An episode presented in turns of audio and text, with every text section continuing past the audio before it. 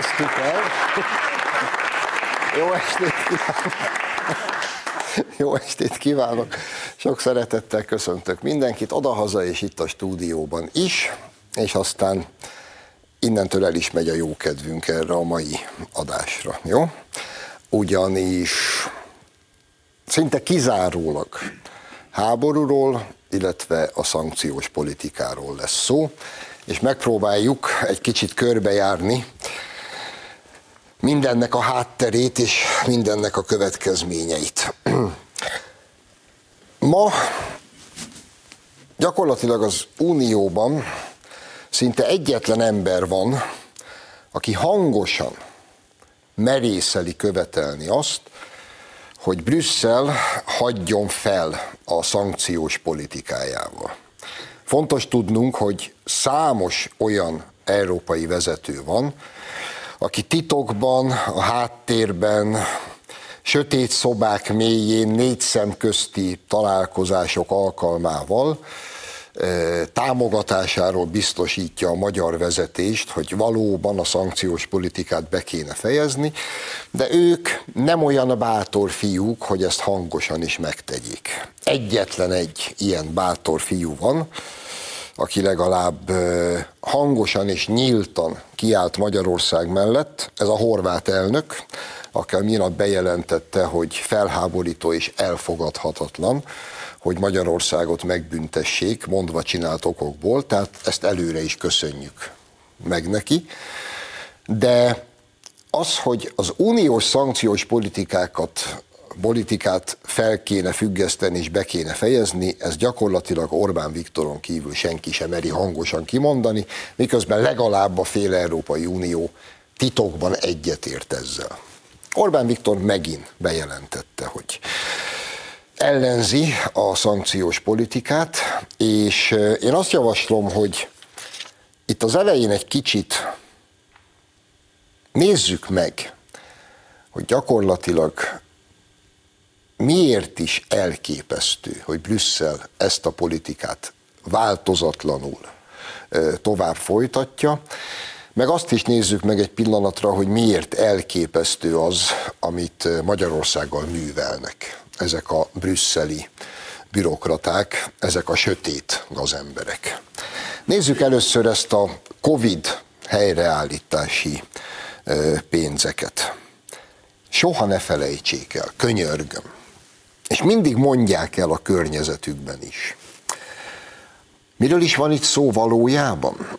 Arról van szó, hogy körülbelül másfél-két évvel ezelőtt Brüsszel úgy döntött, hogy a világjárvány olyan mértékben sújtotta az Európai Uniót és azoknak annak tagállamait, elsősorban nyilván gazdaságilag, hogy valamiféle pénzt kell juttatni az unió tagállamainak annak érdekében, hogy a Covid után újra be tudják indítani a gazdaságukat. No de milyen pénzt? Hát számolatlanul még Brüsszelnek sincs pénze.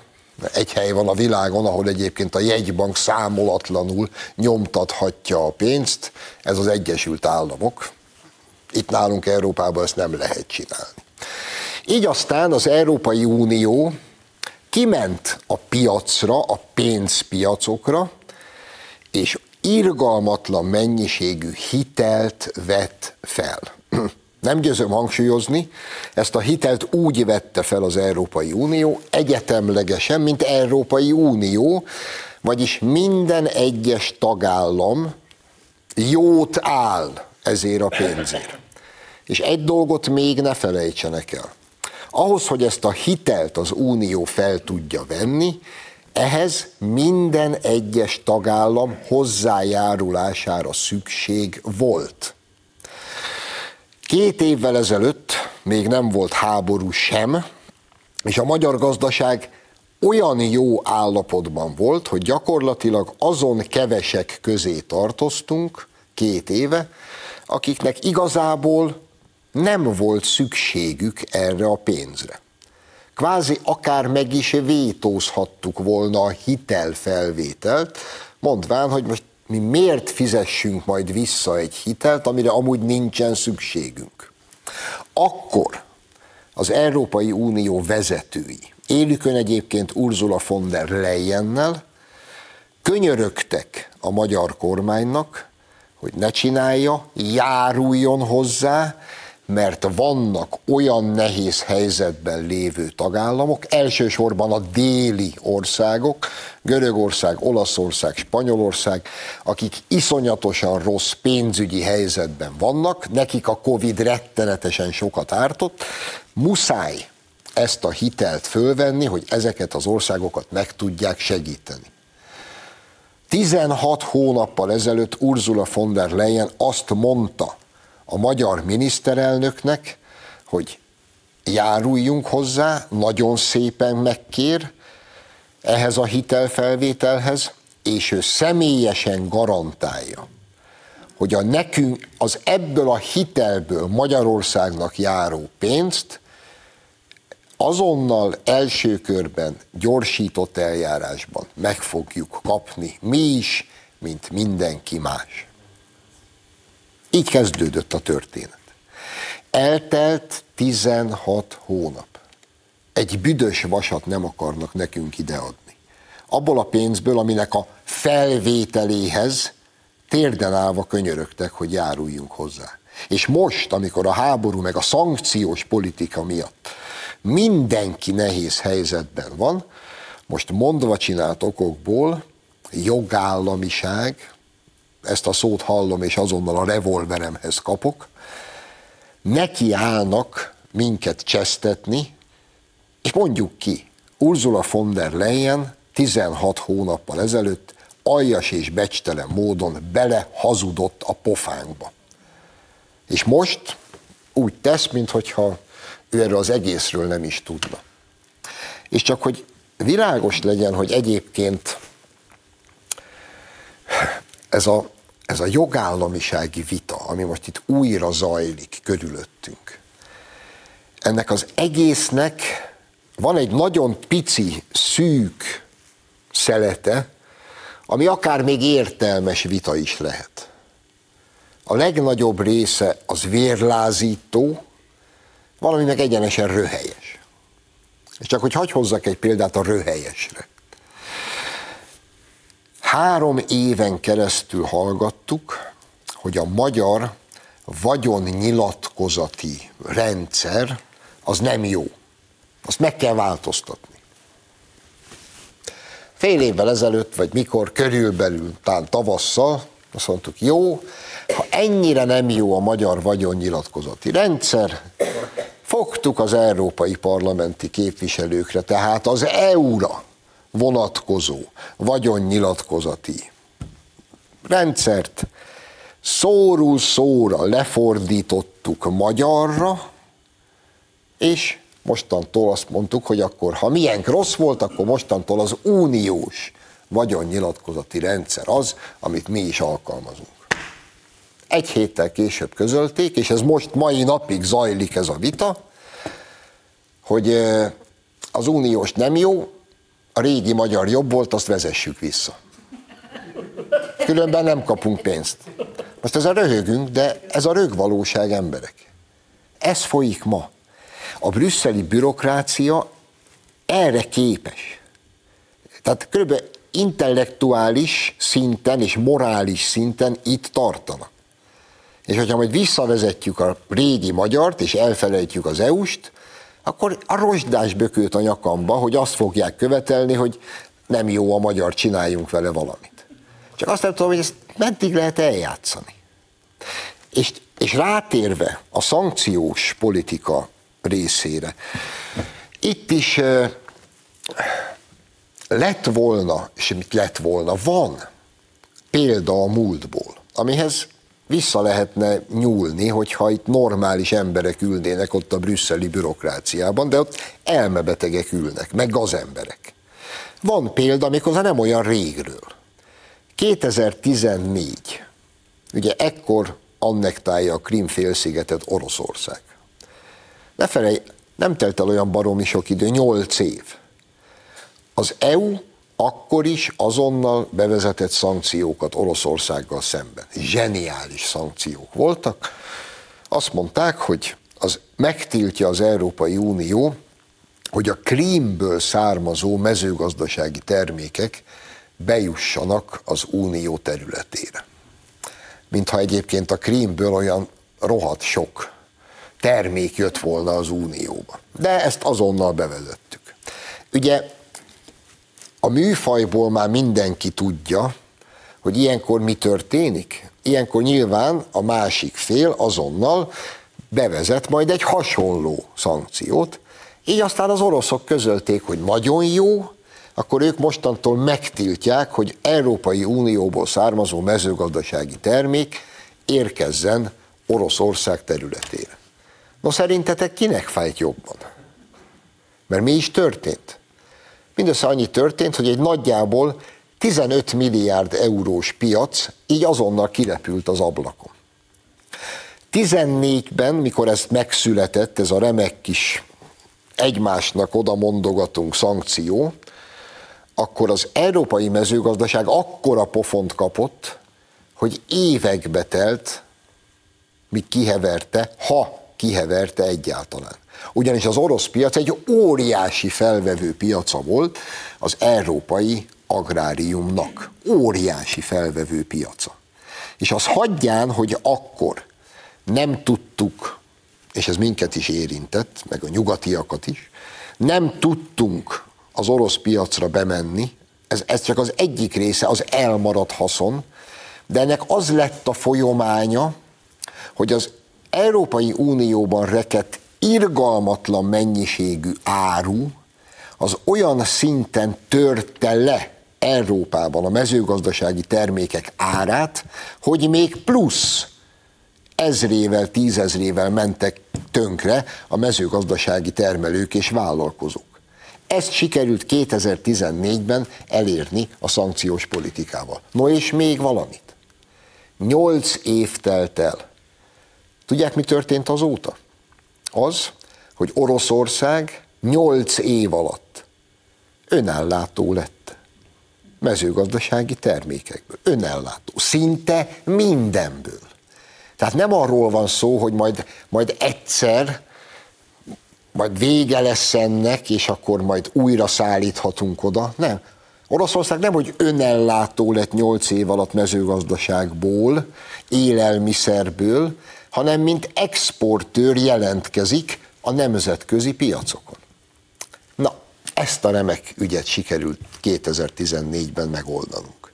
És most itt ülünk 2022-ben, és mintha semmi nem történt volna, ugyanott folytatjuk, ahol akkor elkezdtük. Ugyanott. Csak most egy még tragikusabb, még húsba vágóbb szankciós politikát művelünk, és, és szép lassan kirántjuk a szőnyeget a teljes európai gazdaság alól. És hogyha az energiahordozókra további szankciókat fognak bevezetni, amit folyamatosan lebegtetnek, hiába hazudták azt, hogy nem, majd a gázt nem, meg majd a, fú, az energiahordozókat nem. Hazugság. Hazugság. És ne tévedjünk, amikor például a vezetéken érkező kőolajra Magyarország, Szlovákia és talán Németország felmentést kapott, hogy mivel belátták, legalábbis látszólag, hogy ezek a gazdaságok nem tudják egyszerűen nélkülözni az orosz olajat, mert nincsen honnan és miből, ahogy a gáz sem, csak azt mondták, hogy jó, akkor rátok nem vonatkozik. Mi is történt most a napokban? Észtországban az észtországi magyar nagykövetségre ilyen Hitler bajszos horogkeresztes Orbán fotókat ragasztottak ki, valami titokzatos kezek, és a mindenféle háttértárgyalások, amik zajlanak itt szankciós politikáról az EU vezetői között, amikor most újfent szóba került ez a bizonyos mentességünk a kőolajra, akkor az észt külügyminiszter közölte, hogy jaj, de jó, hogy ezt eszünkbe juttatjátok, mert ez csak úgy, ez olyan, ezt úgy megkaptátok, de ez csak a jó indulatunkon múlik, hogy ez meddig maradhat fenn. És miközben ezt művelik, eközben például gondolkodás nélkül azt mondják, és azt a hazai ellenzékünk is előszeretettel viszi, hogy miért ne, itt, itt 30 év alatt, meg itt az elmúlt 12 év alatt sem történt semmi, hogy mi függetlenítsük magunkat az orosz energiahordozóktól. Tényleg? Hát egyébként csak 12 év alatt annyi történt, hogy több mint közel 30 kal kevesebb orosz földgázt és olajat veszünk, mert próbáltunk alternatívákat találni, pontosan ezekből a megfontolásokból, de hagyj kérdezzek vissza nagy szeretettel és tisztelettel. Emlékszünk még olyanra, hogy Nabucco gázvezeték? Ugye? 2000-es évek eleje, valamikor akkor volt ez nagy projekt. Ami arról szólt volna, hogy Törökországon, Bulgárián és Magyarországon keresztül azerbajdzsáni, meg iráni, meg mindenféle nem orosz földgáz érkezik Európába, aminek Ausztriában lett volna a végállomása. Miért is nincs Nabucco gázvezeték? Kik is furták azt meg annak idején? Miért is állt le az egész projekt? Ugye nem kell különösebben elsusognom. És most, miközben nincs Nabucco, amit mi akartunk a legjobban, és emlékezzenek vissza, amikor az az egész vita zajlott, és Magyarország kőkeményen odaállt, hogy nekünk már pedig a Nabucco az fontos, és mi voltunk megint a magyarországi jobb oldal, aki ezt szorgalmazta, itt a hazai ellenzékünk is mindig elmondta, hogy micsoda hülyék vagyunk, hogy irgalmatlan pénzért akarunk új csővezetéket építeni, mikor itt van az a jó frankó régi. És most arcpirulás nélkül kiállnak és számon kérik rajtunk, itthon is, meg Brüsszelben is, hogy mi miért nem függetlenítettük magunkat az orosz energiától. Hát anyátokért azért. És zajlik ez a szankciós politika, aminek egész egyszerűen nem is lehet más következménye, mint sem az, hogy az, az Európai Unió gazdasága le fog térdelni. És első körben a német. És akkor ehhez tegyük hozzá, mégiscsak ugye ezen a héten történt a nem, múlt héten történt a bejelentés, vagy ezen a héten hétfőn, én már nem is emlékszem rá. Ugye Putyin közölte, hogy akkor hát részleges mozgósítást rendel el Oroszországban, ami nyilván egy válasz arra, hogy az ukrán haderő egy csomó helyen visszaszorította az oroszokat. Most részleges mozgósítás van, ami azt jelenti, hogy első körben, ha jól olvastam a számokat, akkor 300 ezer új orosz katonát fognak behívni, és vezénylik majd értelemszerűen nyilván ki őket az ukrán frontvonalra. És tudom, hogy összeesküvés elmélet lesz, amit mondok, de azért én csak eltöprengek, és egyre inkább töprengek azon, fél éve zajlik ez a háború, több mint fél éve. És az oroszok, minthogyha én nem, én nem vagyok egy katonai szakértő, de teljesen laikusként. Azért nem furcsa, hogy mit teszett toszáskodnak? Ha már egyszer eldöntötték ezt a háborút, sajnos, akkor még hogy nem történt az, hogy mindjárt az első héten bementek egy millió katonával, a legmodernebb haditechnikával, elfoglaljuk, amit akarunk, a 6000 atomtöltetű rakétánkból ezret oda telepítünk, majd azt mondjuk, hogy nagy gyerekek, akkor mostantól tárgyalunk. Nem? Ehhez képest több mint fél éve nek.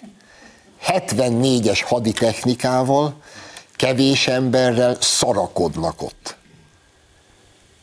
A Dnieper folyó az egy valós határ, meg egy szimbolikus határ is. Mondjuk az orosz érdekszféra, amiben ők nyilván gondolkodnak, az nagyjából a Dnyeperig tart. Ott kell legyen az a határ, ameddig Oroszország, azt onnan Ukrajna meg nyugat. Ma ezen a Dnyeperen keresztül özönlik a keleti frontra az összes nyugatról kapott haditechnika. 24 híd van a Dnyeperen. Szerintetek hányat bombázott le az orosz haderő? Egyet se. Ezt értitek? Mert én nem. És, és az összeesküvés elmélet a részemről itt kezd szárba szökkenni, mint hogyha ez az egész borzalom, ugye az Egyesült Államoknak remek, és lássuk be az oroszoknak is remek gazdasági értelemben, mert többet kaszíroztak az elmúlt fél évben, mint tavaly egész évben. És nem látjuk a végét. Mint hogyha mindenki, az amerikaiak és az oroszok lennének érdekeltek abba, hogy ez a háború minél tovább tartson. És a vesztes fél kicsoda? Európa. Na, ezen érdemes eltöprengeni, meg azon, hogy amúgy mi lesz a következménye ennek a részleges mozgósításnak, és mennyire mutat ez a háború eszkalációja irányába, ami azt gondolom, hogy még az eddigieknél is tragikusabb lesz mindannyiunk számára. Rövid szünet után pedig Gulyás Gergely lesz a vendégem.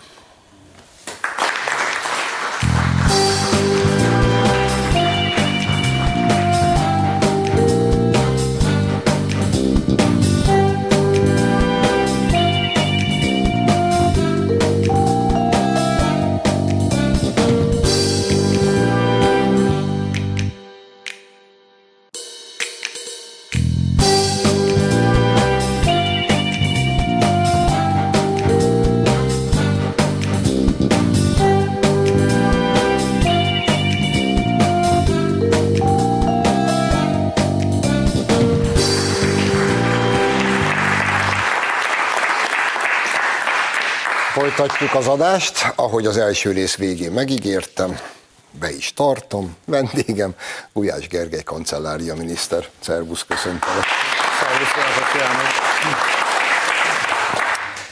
Én az első részben gyakorlatilag a unió szankciós politikáját ekésztem, és nagy örömmel folytatnám ezt egy hozzáértő miniszter úrral is. Nevezetesen próbáltam értekezni arról, hogyha más nem, mondjuk a 2014-es, a Krím annektálása utáni mezőgazdasági szankciós politika Európára nézvést teljes kudarcából tanulhatott volna az Unió, de nem így tett, hanem most újabb szankciós politikával próbál meg gátat vetni az orosz expanziónak. Tőled is szeretném hallani, hogy mi lehet ennek az oka, és kérdezem ezt úgy, hogy hónapok elteltével mindenki látja, hogy ez Európán kívül senkinek nem árt. Valóban, hogyha abból indulunk ki, hogy amikor Oroszország háborút nyitott Ukrajnával szemben, akkor mi volt az Európai Unió álláspontja, akkor azt mondták, hogy szankciókat kell bevezetni. Most Európai Unió tagjai vagyunk, ezért fogadjuk el, hogy mondjuk, hogy kell. De milyen elvek alapján. Azt mondta akkor az Európai Unió, hogy olyan szankciókat szabad csak bevezetni, ami jobban fáj Oroszországnak, mint Európának. Most, hogyha ebből a szempontból megvizsgáljuk azt, hogy milyen hatással jártak az energia területén bevezetett szankciók, akkor azt látjuk, hogy Oroszország valamivel kevesebbet ad el, kevesebb, mint felét adja el a korábban értékesített energiahordozóknak, és ehhez képest 8-szoros, 10-szeres áron értékesíti. Most ezt könnyű kiszámolni, hogy nem, hogy nem fájdalmat okozunk Oroszországnak, hanem legalábbis eddig amikor a háborút kell pénzelni, rövid távon, vagy most már fél éves távlatban azt is mondom, hogy középtávon, Oroszországnak ezek a szankciók, ezeknek a hatása, ami az árakat az egekbe emelte, hasznot hozott. Tehát bár nem javaslom, hogy általánosságban más országok érdekei felől közelítsünk, elég a magyar vagy az európai nő szintjén az európai érdeket nézni, de hogyha azt akarjuk megvizsgálni, hogy van egyáltalán értelme annak, amit csinálunk, ha elfogadjuk azt a logikai sort, amit az Európai Unió ajánl, hogy miután egy nemzetközi jogsértés történt, azért morális kötelezettség szankciókat hozni azzal szemben, aki a jogsértést elkövette, akkor is arra jutunk, hogy ezeknek a szankcióknak pillanatnyilag haszna, haszonélvezője Oroszország, tehát nyugodtan megfogalmazhatjuk azt, hogy legalább ennyire logikus állítás, hogy Oroszország pártján áll, aki ezeket az energetikai szankciókat bevezette, mert soha ilyen áron nem tudták értékesíteni a földgázt, és soha ilyen áron nem tudták értékesíteni a kőolajat. Tehát egyenlőre ezeknek a szankcióknak nem csak Európa szempontjából nincs értelme, illetve kifejezetten károsak, hanem Oroszországnak is hasznot hoznak. Ha pedig megnézzük a világgazdasági versenyt, akkor ma az Európai Unióban az európai cégeknek, a nálunk itt munkahelyeket biztosító magyarországi magyar cégeknek, vagy akár külföldi cégeknek versenyezni a világgazdaságban kell, és ma úgy versenyzünk mondjuk az amerikai cégekkel, hogy ők egyötöd, egyhatod annyit fizetnek a gázért és az áramért. Nyilvánvalóan így nem lehet versenyezni. Tehát az európai gazdaság iszonyatosan meg, megsínli ezeket a szankciókat, Oroszország nyer rajta, Európa pedig a vesztes ennek. Akkor miért csináljuk? Ezt kérdeztem én is. Csodálatos. Ebből látszik, hogy manapság könnyebb riporternek lenni. Maradva még és erről szintén az első részben beszéltem, és anélkül, hogy túl nehéz helyzetbe hoználak, de azért próbáljuk meg világnyelven körüljárni a probléma másik felét is. Amikor a Covid utáni újra kezdéshez a tagállamoknak juttatott pénzekről volt szó, az ugye úgy kezdődött, hogy az Unió egyetemlegesen kiment a pénzpiacra, és fölrántott egy irgalmatlan méretű hitelt. Amit egyébként, mivel hitelfelvételről volt szó, az összes tagállamnak jóvá kellett hagyni.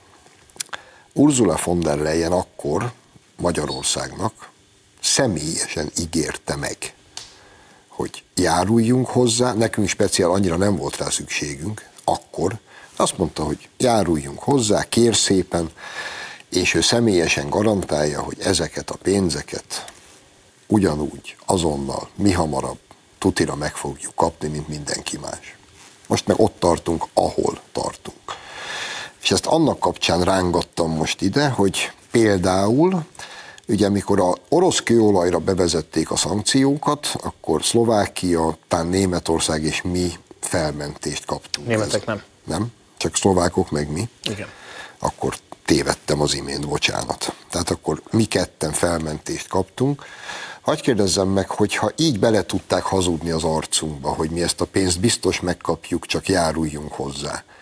Például mikor fogják azt mondani, hogy ja, mégse kaptok felmentést?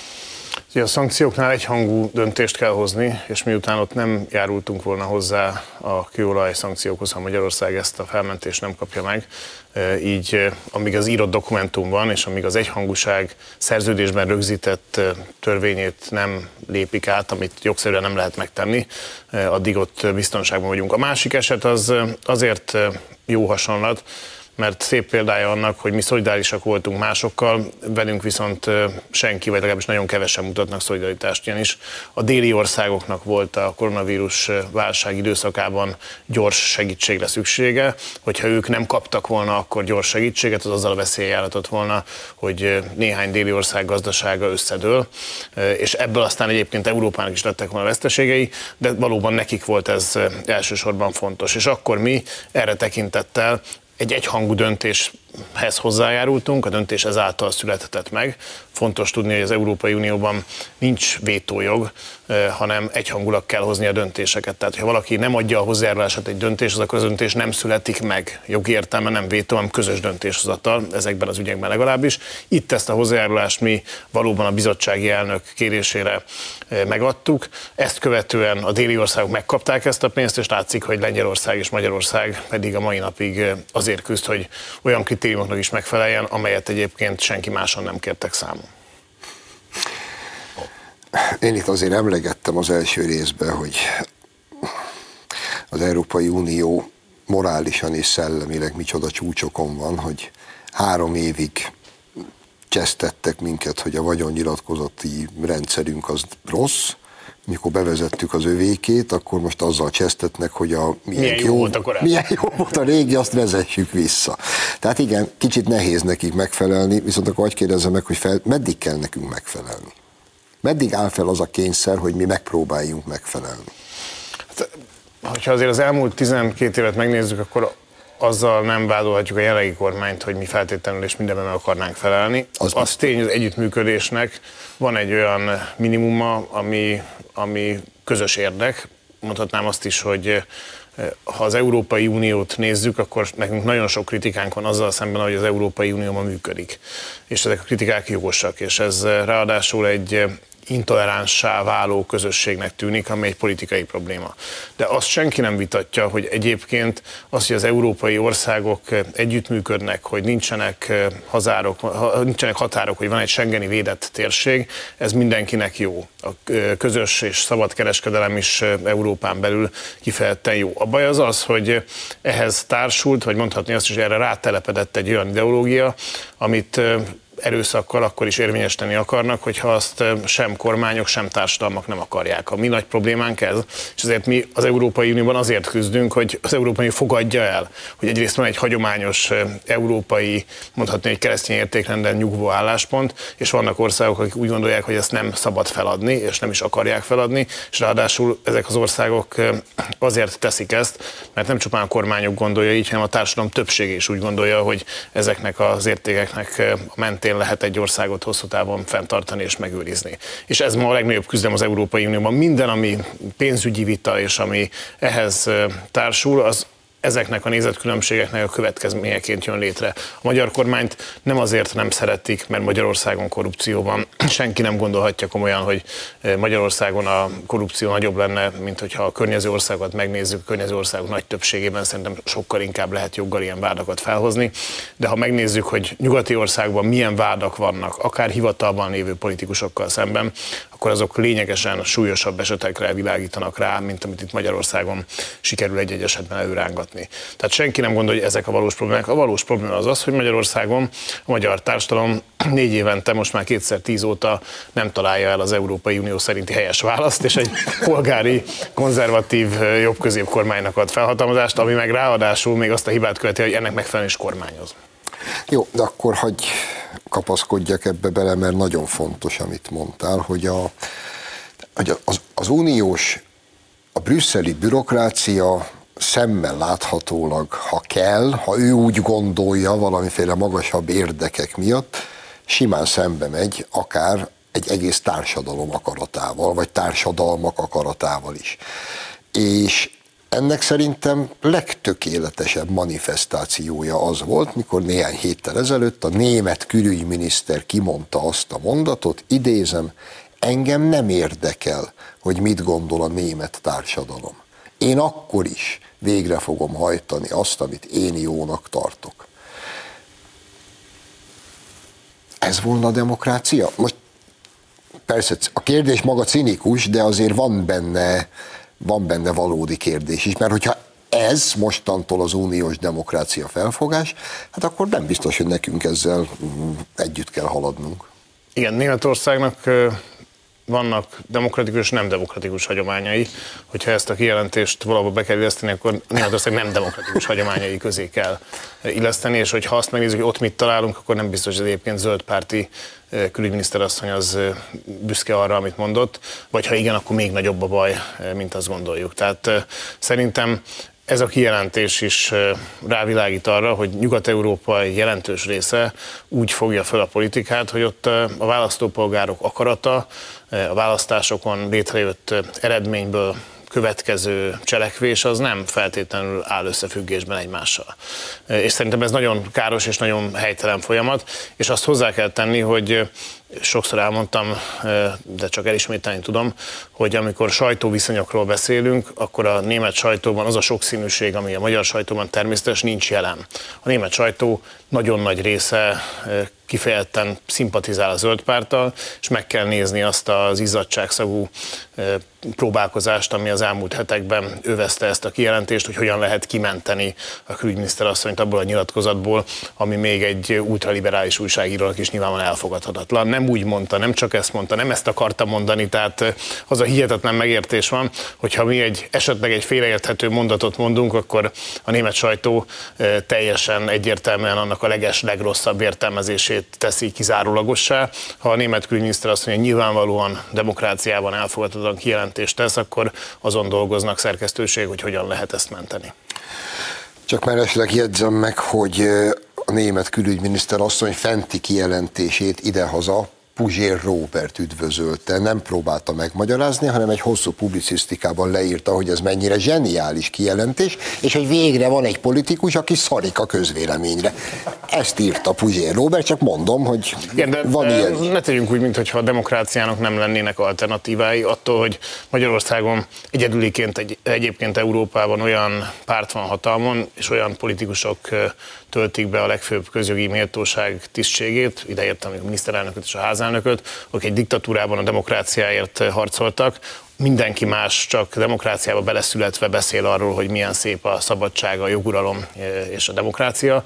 Nálunk van ez egyedül másként, de ne tegyünk úgy, mintha egyébként csak demokráciák léteznének a világon. Ez a kijelentés egy legitim kijelentés egy diktatúrában, ott, ahol a nép akarata nem meghatározó egy kormány összeállítása. Világos, csak azért is rángattam csak ide, mert miközben ezek az országok most éppen ilyen jogállamisági akármiket kérnek rajtunk számon, azért arról is megvan az elképzelésem, hogyha ezt vonjunk egy analógiát, ha Szijjártó Péter mondott volna egy ilyen mondatot, na arról mit írna a német sajtó?